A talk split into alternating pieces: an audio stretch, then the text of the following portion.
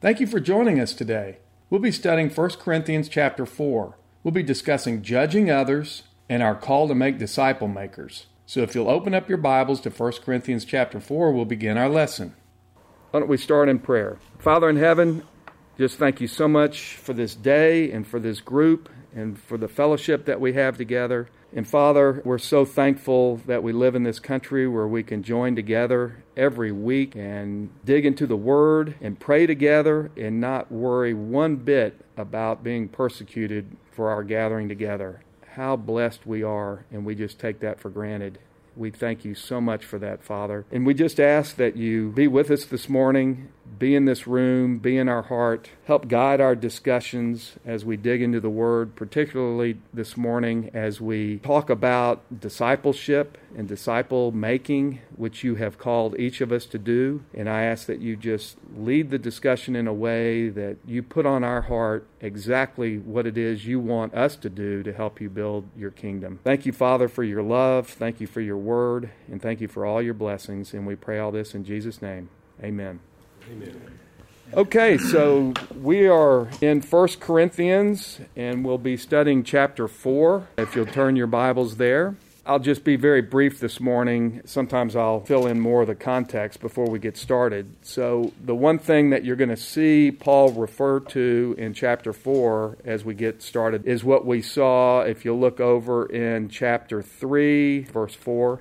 It says, For when one says, I'm of Paul, and another, I'm of Apollos, are you not mere men? What then is Apollos, and what is Paul? servants through whom you believed, even as the Lord gave opportunity to each one. And you can even flip back further to 1 Corinthians 1:12 where we saw the same thing. We see there Paul says, "Now I mean this that each one of you is saying, I'm of Paul, and I am of Apollos, and I am of Cephas, meaning Peter, and I am of Christ." In verse 13 he says, "Has Christ been divided?" So there were these divisions that were happening in the church that Paul's going to refer to again in chapter 4. So I just wanted to kind of give you that context. That people were lining up, whoever had shared the gospel with them and baptized them, that is the leader that they were then almost worshiping and following and saying, Well, I'm one of Paul's disciples, so I'm better than you. No, no, I'm, I'm one of Peter's disciples. I'm actually better than you because it was Peter that is who brought me to Christ. And he's saying, hey, it is not about the leader. It's not about who brought you to Christ. It's about Christ. He's going to refer to that again, so I wanted to remind you of that context. Okay? All right, chapter 4. Let a man regard us in this manner so when he's saying us, he's talking about Paul, Apollos, Cephas. Let a man regard us in this manner as servants of Christ and stewards of the mysteries of God. So he's saying that Christian leaders should be viewed as servants of Christ. They should be viewed as stewards, and stewards are people who God has entrusted to do certain things. Verse 2 In this case, moreover, it is required of stewards that one be found trustworthy. So Paul's saying a steward must be faithful and trustworthy. A steward is not someone who's eloquent with human wisdom. He's been talking about that. That has nothing to do with it. A steward is somebody who has fidelity to Christ. They're trustworthy. They handle their ministries in, in the way that they've been entrusted with that ministry by God. Verse 3 But to me, it is a very small thing that I should be examined by you or by any human court. In fact, I do not even examine myself. All right, let me clarify this. I don't think Paul is saying here that he never does any self reflection. I don't think that's what he's talking about because we actually see him in his other letters doing quite a bit of self reflection. So he does evaluate his own life. That's not what he's talking about. What he is saying is that only Christ will judge him. It's only Christ who is going to be the judge. Only Christ has the authority to judge others. And so he's saying that we shouldn't be puffing ourselves up so that others look at us different. And we shouldn't be puffing ourselves up so that others worship us as some type of a leader. And we shouldn't be trying to puff up leaders and celebrities in thinking that they are almost godlike because of their position. Because we're all equal, and it's only Christ who will be the judge. And as you think about our culture, how different is that than our culture? I mean, just look at the way people idolize celebrities, for instance. There's some pastors out there that have this aura and following, and they're all that. And, and you've seen some of those churches then eventually have a lot of difficulty because it becomes more about this big ego of a pastor than it is about Christ. And sometimes they end up having some terrible problems, and it's terrible that that happens because it has such a negative impact on the church itself. So Paul continues.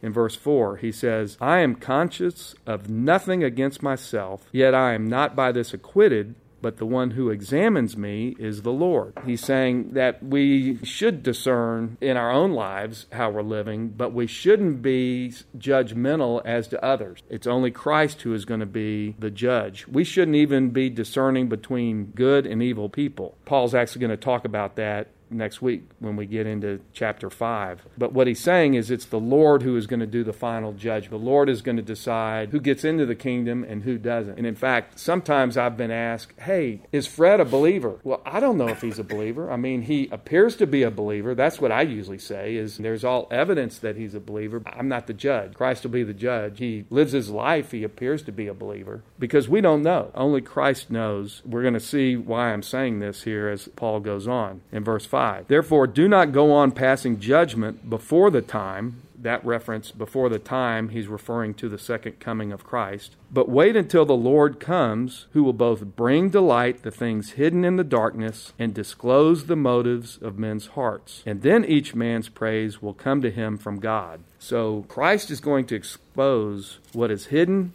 and even the motives and intentions that each of us have and God will honor those who have been faithful to Christ. And what Paul is saying, he not only wants them to quit judging each other and quit having these divisions in the church, but he also wants them to quit judging him because there were some people there that were viewing Paul as kind of this, you know, lesser person because he didn't have all of this worldly and earthly wisdom that others had. Verse 6 Now these things, brethren, I have figuratively applied to myself and Apollos for your sakes, that in us you might learn not to exceed what is written and by that he means what's written in Scripture, in order that no one of you might become arrogant in behalf of one against the other. And so he's trying to help them right now because this arrogance has come about as they've gotten into these divisions and they're all kind of puffing each other up, thinking one group's better than the other. And they're not focused on Jesus Christ, they're focused on themselves and their own earthly wisdom. Verse 7 For who regards you as superior? And what do you have that you did not receive? But if you did receive it, why do you boast as if you had not received it? So, what he's saying is that everything that you've been given has come to you from God. It's by the Holy Spirit through grace. So, why are you puffing yourself up, acting like you're all this, when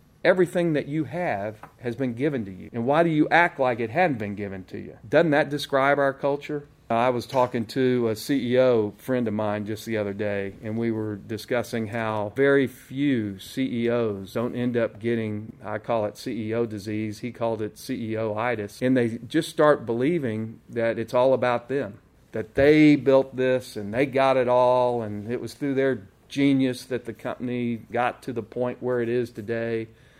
And just look at the celebrities. Same thing happens with most of the celebrities in Hollywood they're all this, you know, now they want to tell us what our political views should be because they are just, they're God's gift to us and they did it all and they're smarter than all of us. That's the culture we live in. And this is what Paul is addressing. This is the same thing that was going on in Corinth at the time. Corinth looks just like Austin, Texas. It looks just like Houston, Texas. It looks like any big city. People are just puffed up with themselves. I'm all this. Look at me. You've used words pride, arrogance, division, superiority, boasting, and that feels like it's more than just a, our city, our country. Self reliance. At this point in time, is just there's no middle ground between friends and neighbors. Some, of, some of them. Right. Uh, very disturbing. They like to say this is a culture of tolerance, but it's the most intolerant culture that I've seen in my life. The lack of tolerance. They're tolerant as long as you agree with them They're tolerant as long as you don't say Jesus Christ. Next time you're around somebody that's talking about tolerance and how neat it is that our culture is so tolerant, just say, Well, what do you think about Jesus Christ? and watch them go off. they will go off. So let me keep reading here. Verse 8, he says, You are already filled. You've already become rich. You've already become kings without us. And I would indeed that you had become kings so that we might reign with you. So I love this. You know, Paul's being a little sarcastic here. He's feigning praise to them. He's kind of saying, like, wow, man, you all are something else. You all have already arrived. How cool.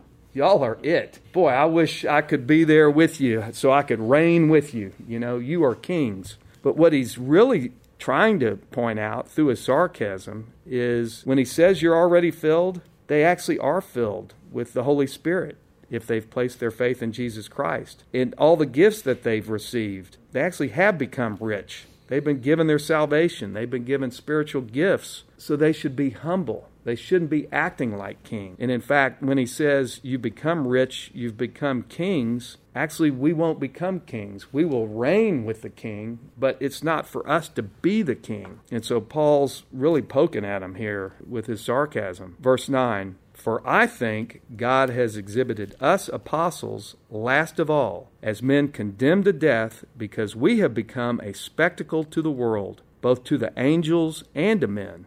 So Paul's saying that God's used the apostles to really bring attention not only from men, but also the angels. The angels in heaven are sitting here watching this all play out. And when you look at Paul's life and in the life of the other apostles, I mean, they suffered severely for the gospel, and they certainly had not become kings. In fact, keep your finger right here in 1 Corinthians 4 and just go to the right over to 2 Corinthians, the next book over. And let's go over to 2 Corinthians 11. And let me begin in verse 24. He says, Five times I received from the Jews 39 lashes. So if you want, you can go back and look in Deuteronomy 5. I think it's like 5 3, somewhere in there. There's a commandment that no man shall receive more than 40 lashes. So they always stopped at 39 to make sure they didn't go beyond what was prescribed in the Jewish law. Many, many people died at 39. I mean, it's a terrible thing to be lashed 39 times. And yet, look what happened to Paul. So he's going to just tell a little bit about what his life's been like. Five times he received from the Jews 39 lashes. Three times I was beaten with rods. Once I was stoned that's not from smoking dope. They threw stones at him. You can go read that. Remember when we were in Acts? Uh, that's in Acts 14, verse 19. Three times I was shipwrecked. A night and day I've spent in the deep. That means he was just out in the ocean.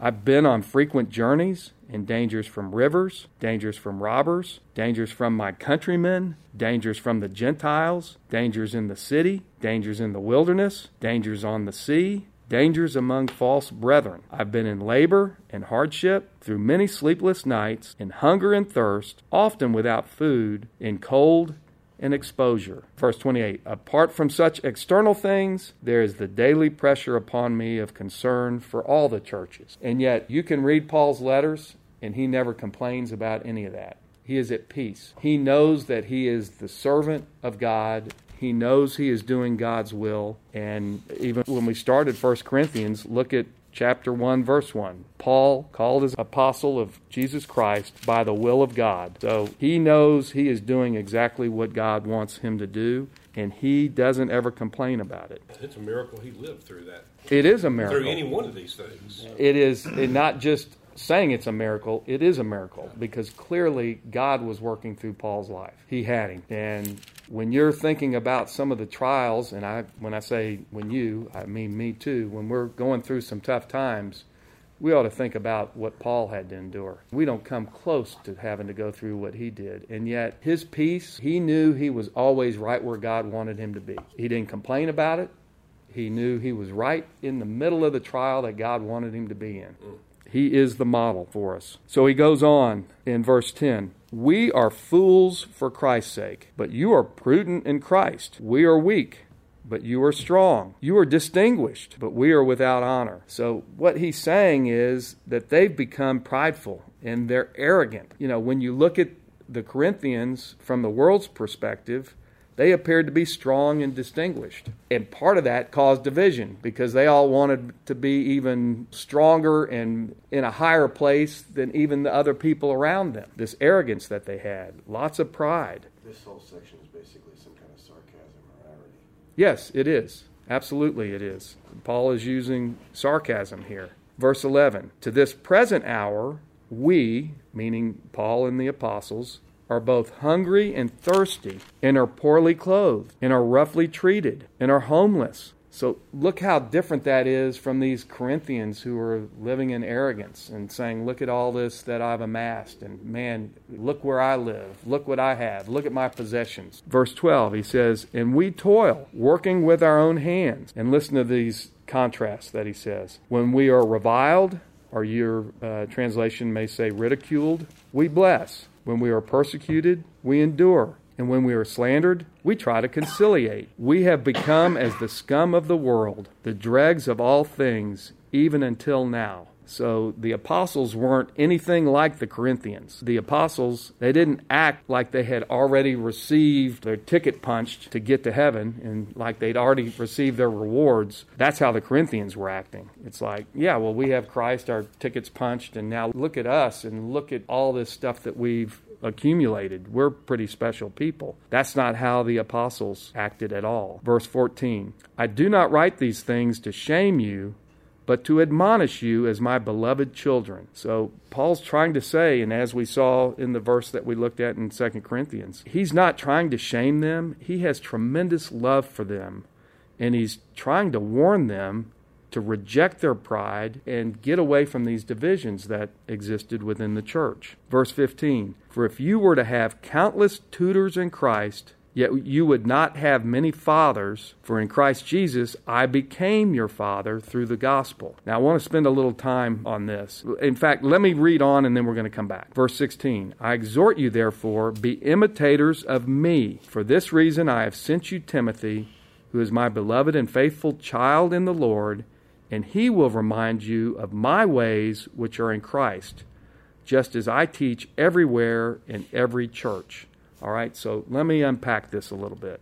What Paul is saying is since he's the one who the Holy Spirit worked through to bring them to their faith, he feels that he has authority from God to admonish them and to be their like their spiritual father in that he has the authority given by God to tell them that they are erring in their ways and that they need to obey God and they need to do and follow what Paul taught them to do. He's not saying, Look at me because I'm. This is not Paul being arrogant like they are arrogant. This is Paul saying, Look at the way I live my life. Look at the trials that he has been through. And yet, Paul always brought glory to Christ. It wasn't about Paul. And that's where he's trying to say, this is the model that you should follow. The other thing he's trying to say is, as a father to them, that's what we're all called to do. So here's the discipleship discussion. A true Christian follower, a true follower of Christ, is going to be making disciples. If you remember what Jesus said to each of the disciples when he first met them,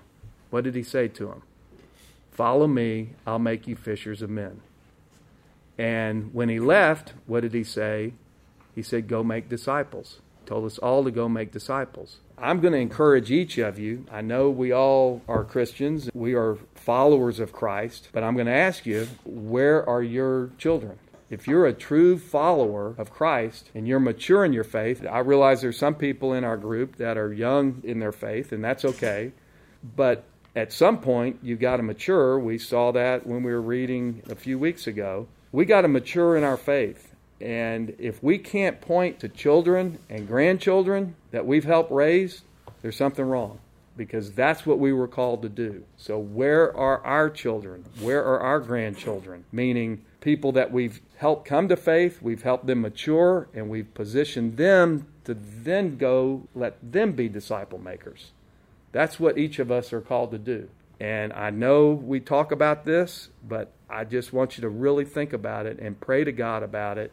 We're going to go through this book to help equip us to be in the position to make disciples. And so I really want all of us to take this seriously because this isn't me. I'm not the one. If you feel a little guilt right now from this discussion, Don't feel guilt from what Larry's saying. I'm just telling you what the book says.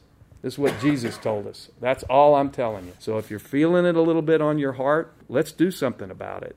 And if you need help, I'm here to help you. But that is what we're all called to do is to help other people become followers, not just our children, not just our real children, but make spiritual children. How cool will it be? I just have this vision and I can't point to anything a verse in the Bible specifically, but to get to heaven, it's my goal to be told by Jesus, Well done, good and faithful servant. And look at all these people who are up here that I worked through you to get them up here here's part of your family, your spiritual family. I mean, how cool is that? And I think Jesus wants us to have a spiritual family of children, grandchildren, great grandchildren that you can just follow through, just like Paul is saying. He was a father, and these are his children. So, where are our children? Here is Paul, and remember, when Paul is writing, these are the words of God. So, this is God talking. And what does he say? He says, I exhort you, therefore, to be an imitator of me. And what is he talking about? He's talking about being a father through the gospel. You see that? God is telling us here, right here in these verses, to be imitators of Paul and to be fathers, spiritual fathers to others through the gospel. It would be really cool as we're talking about being in heaven and seeing all those that God used, but because we're in the family through Christ, which is not bloodline through faith, but Christ is the bloodline with David. Yes. That through that relationship, we'll be able to see and get to know David as well. And we're adopted sons. Yeah. We are adopted. Think we, about how big of a family that we is. read about that in Ephesians. That's right. But God wants to use every one of us to make more children and grandchildren. That's what He wants us to do. And particularly those of you who, I'll just say, I won't talk age, uh, have some worldly experience, you've been in the world a little longer than others, you know, think about maybe there's somebody, a younger guy somewhere that you could mentor, that you could pour yourself into, that you could use this book, this Four Priorities book, to actually go and work with and pour yourself into and prepare them to go do the same. That's where you're going to get your grandchildren. You might pray about that. See if God will put on your heart somebody, bring somebody into your life, and just one. If you just go do one, think of the impact that that could have as they go. If you do one a year, and that one that you do one a year goes and does one a year, that's the whole idea of multiplication. That's what it's all about. Multiply yourself. That's what we're called to do. Any questions? And so look at verse 17. Here you see Timothy, who is someone who Paul did that very same thing to. Paul poured his life into Timothy to prepare him to then go and make more children, spiritual children, spiritual grandchildren to Paul. Verse 17, he says, For this reason I have sent you Timothy, who is my beloved and faithful child in the Lord. And he will remind you of my ways which are in Christ just as I teach everywhere in every church. So Paul's very consistent. That's what he does everywhere. And Timothy has been trained by Paul, and Paul has now made Timothy into a disciple maker. So now Timothy can go make disciple. Not just make disciples, but make disciple makers. Verse 18 Now some of you have become arrogant as though I were not coming to you. So there's some people in the church of Corinth who had become very bold in their stances that were unbiblical. And they were thinking, well, Paul's never going to come back, so I don't have to worry about Paul.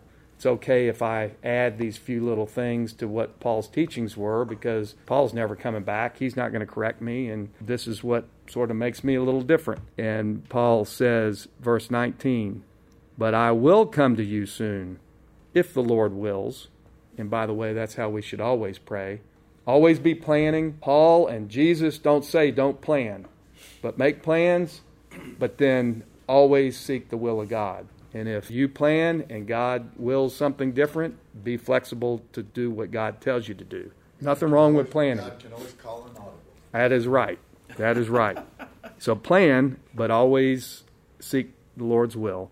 So Paul says, But I will come to you soon, if the Lord wills, And I shall find out not only the words of those who are arrogant, but their power. So he's going to come. When he returns, he's going to challenge these people but he's not going to challenge them with word. He's going to challenge them with the power of God. He's basically saying your talk is cheap, and the power of God is stronger than your arrogant and worldly wisdom.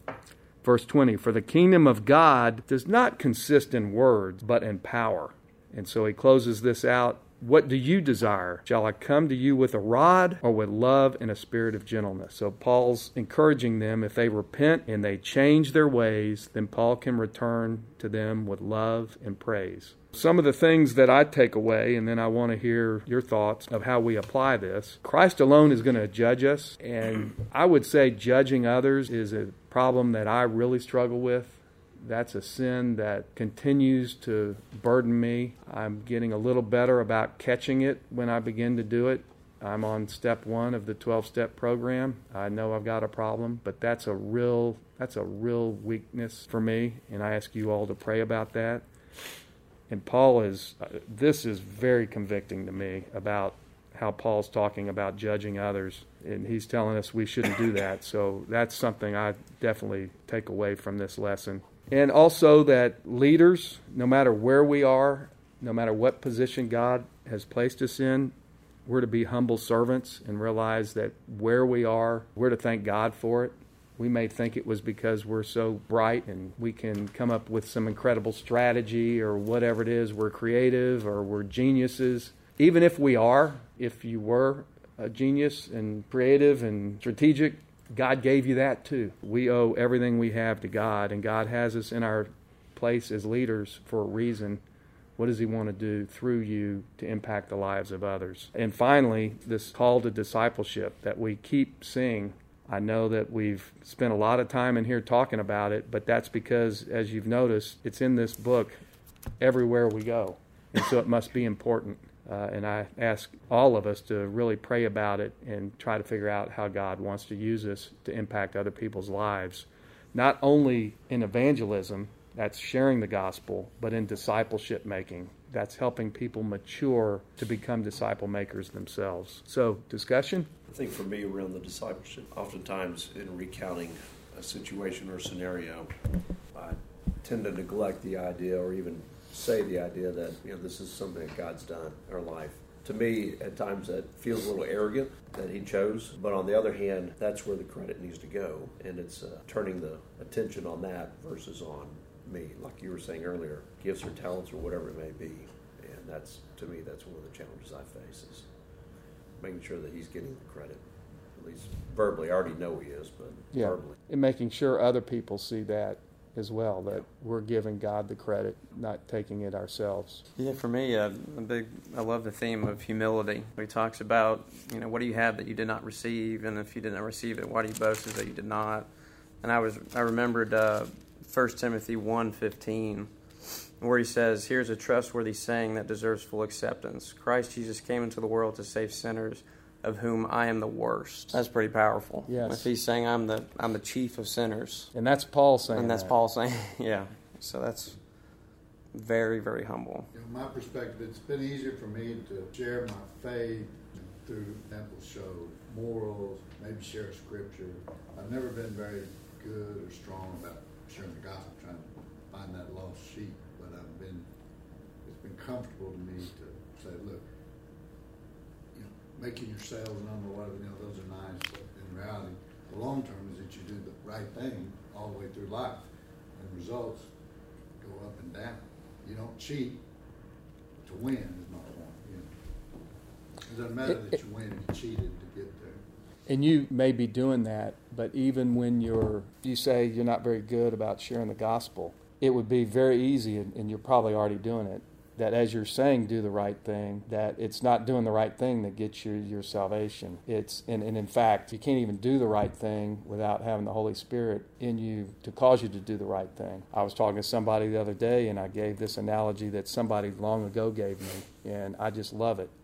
If you think of our lives, if we're living the life that Paul's describing here and that Christ asked us to live, we should be like the glove and the Holy Spirit is the hand. So The glove can't do anything without the hand moving. If we were really living our life the right way, everything we do is guided by the Holy Spirit as that hand in, inside the glove. I just love that analogy. And so that's awesome that you're doing that. And, and we should all be doing that. I'm just asking us to take it up just a notch all of us, and maybe even begin each day saying, you know what, Holy Spirit, just put in my life today somebody, just today. I'm not asking you to do it tomorrow, but today, I want a shot at this. Give me a shot at somebody. Put me in a position to be able to just try this on somebody, to share either my story, my testimony, why I have the peace I have. Just put somebody in front of me somewhere. Tap on my heart hard when that person is there that you want me to talk to, and just try it. And once you've done it once, it's so easy after that. It really is. And then to take the next step, that's evangelism, but to take the next step and actually go and pour your life into somebody else for a year and make a total difference. Help them mature, help them get a solid foundation in what you believe and what we study in here, in this study all the time. Pour that into them.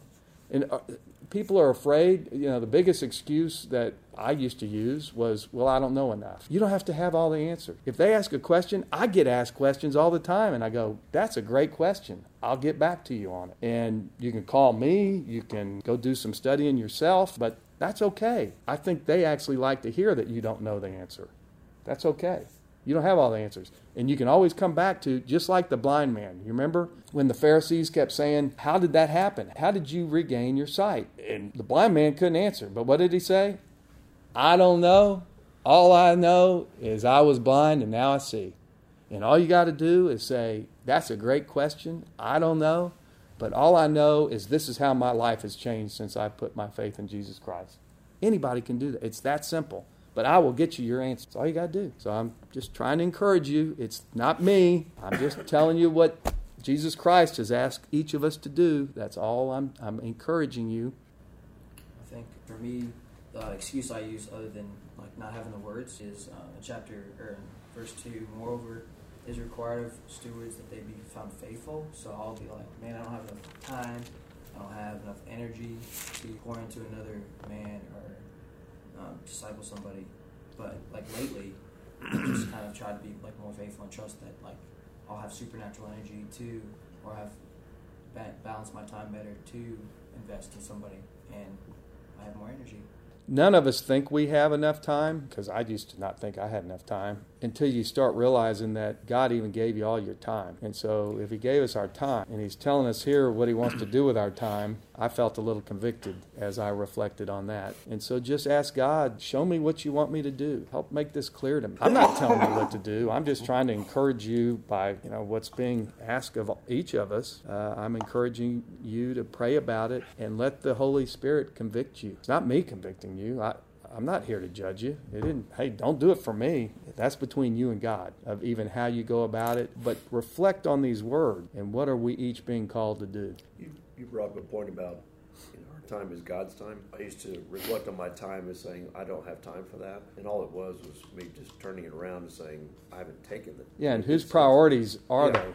You know, is it, it was an easy is excuse. Is it our priorities? For, I don't have time to go do that. Thank yeah. you very much. Right. And the answer is I haven't taken the time. Mm-hmm. Go over to Matthew 28. These are some of the last words that Jesus said. Have you all been to a funeral somewhere and, you know, sometimes people reflect on the things that the deceased, some of the last things they said? Usually the things you say on your deathbed are pretty important. You're wanting to at least, hey, you may forget everything else I said, but let me just leave you with this. And look at the last verses of Matthew 28. Matthew 28 19.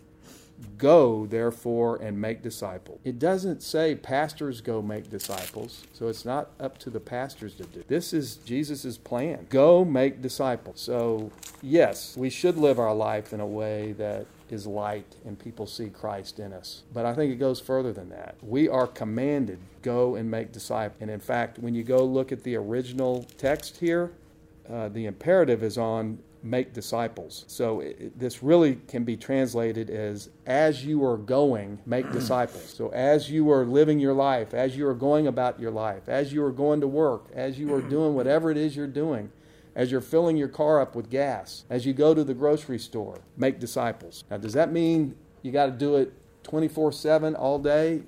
No.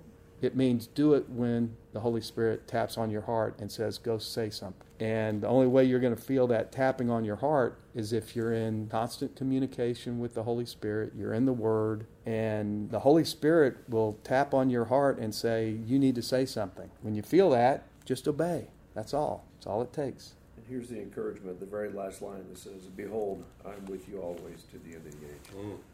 That's really doing- important. You're You're not doing it by yourself. Excellent. Thank you for joining us today. I'd love to hear from you. If you have any questions or comments, you can reach out to me at larryo'donnell.com. You can also sign up to receive this weekly podcast and my weekly blog at larryo'donnell.com. I hope you'll join us next time as we continue our study.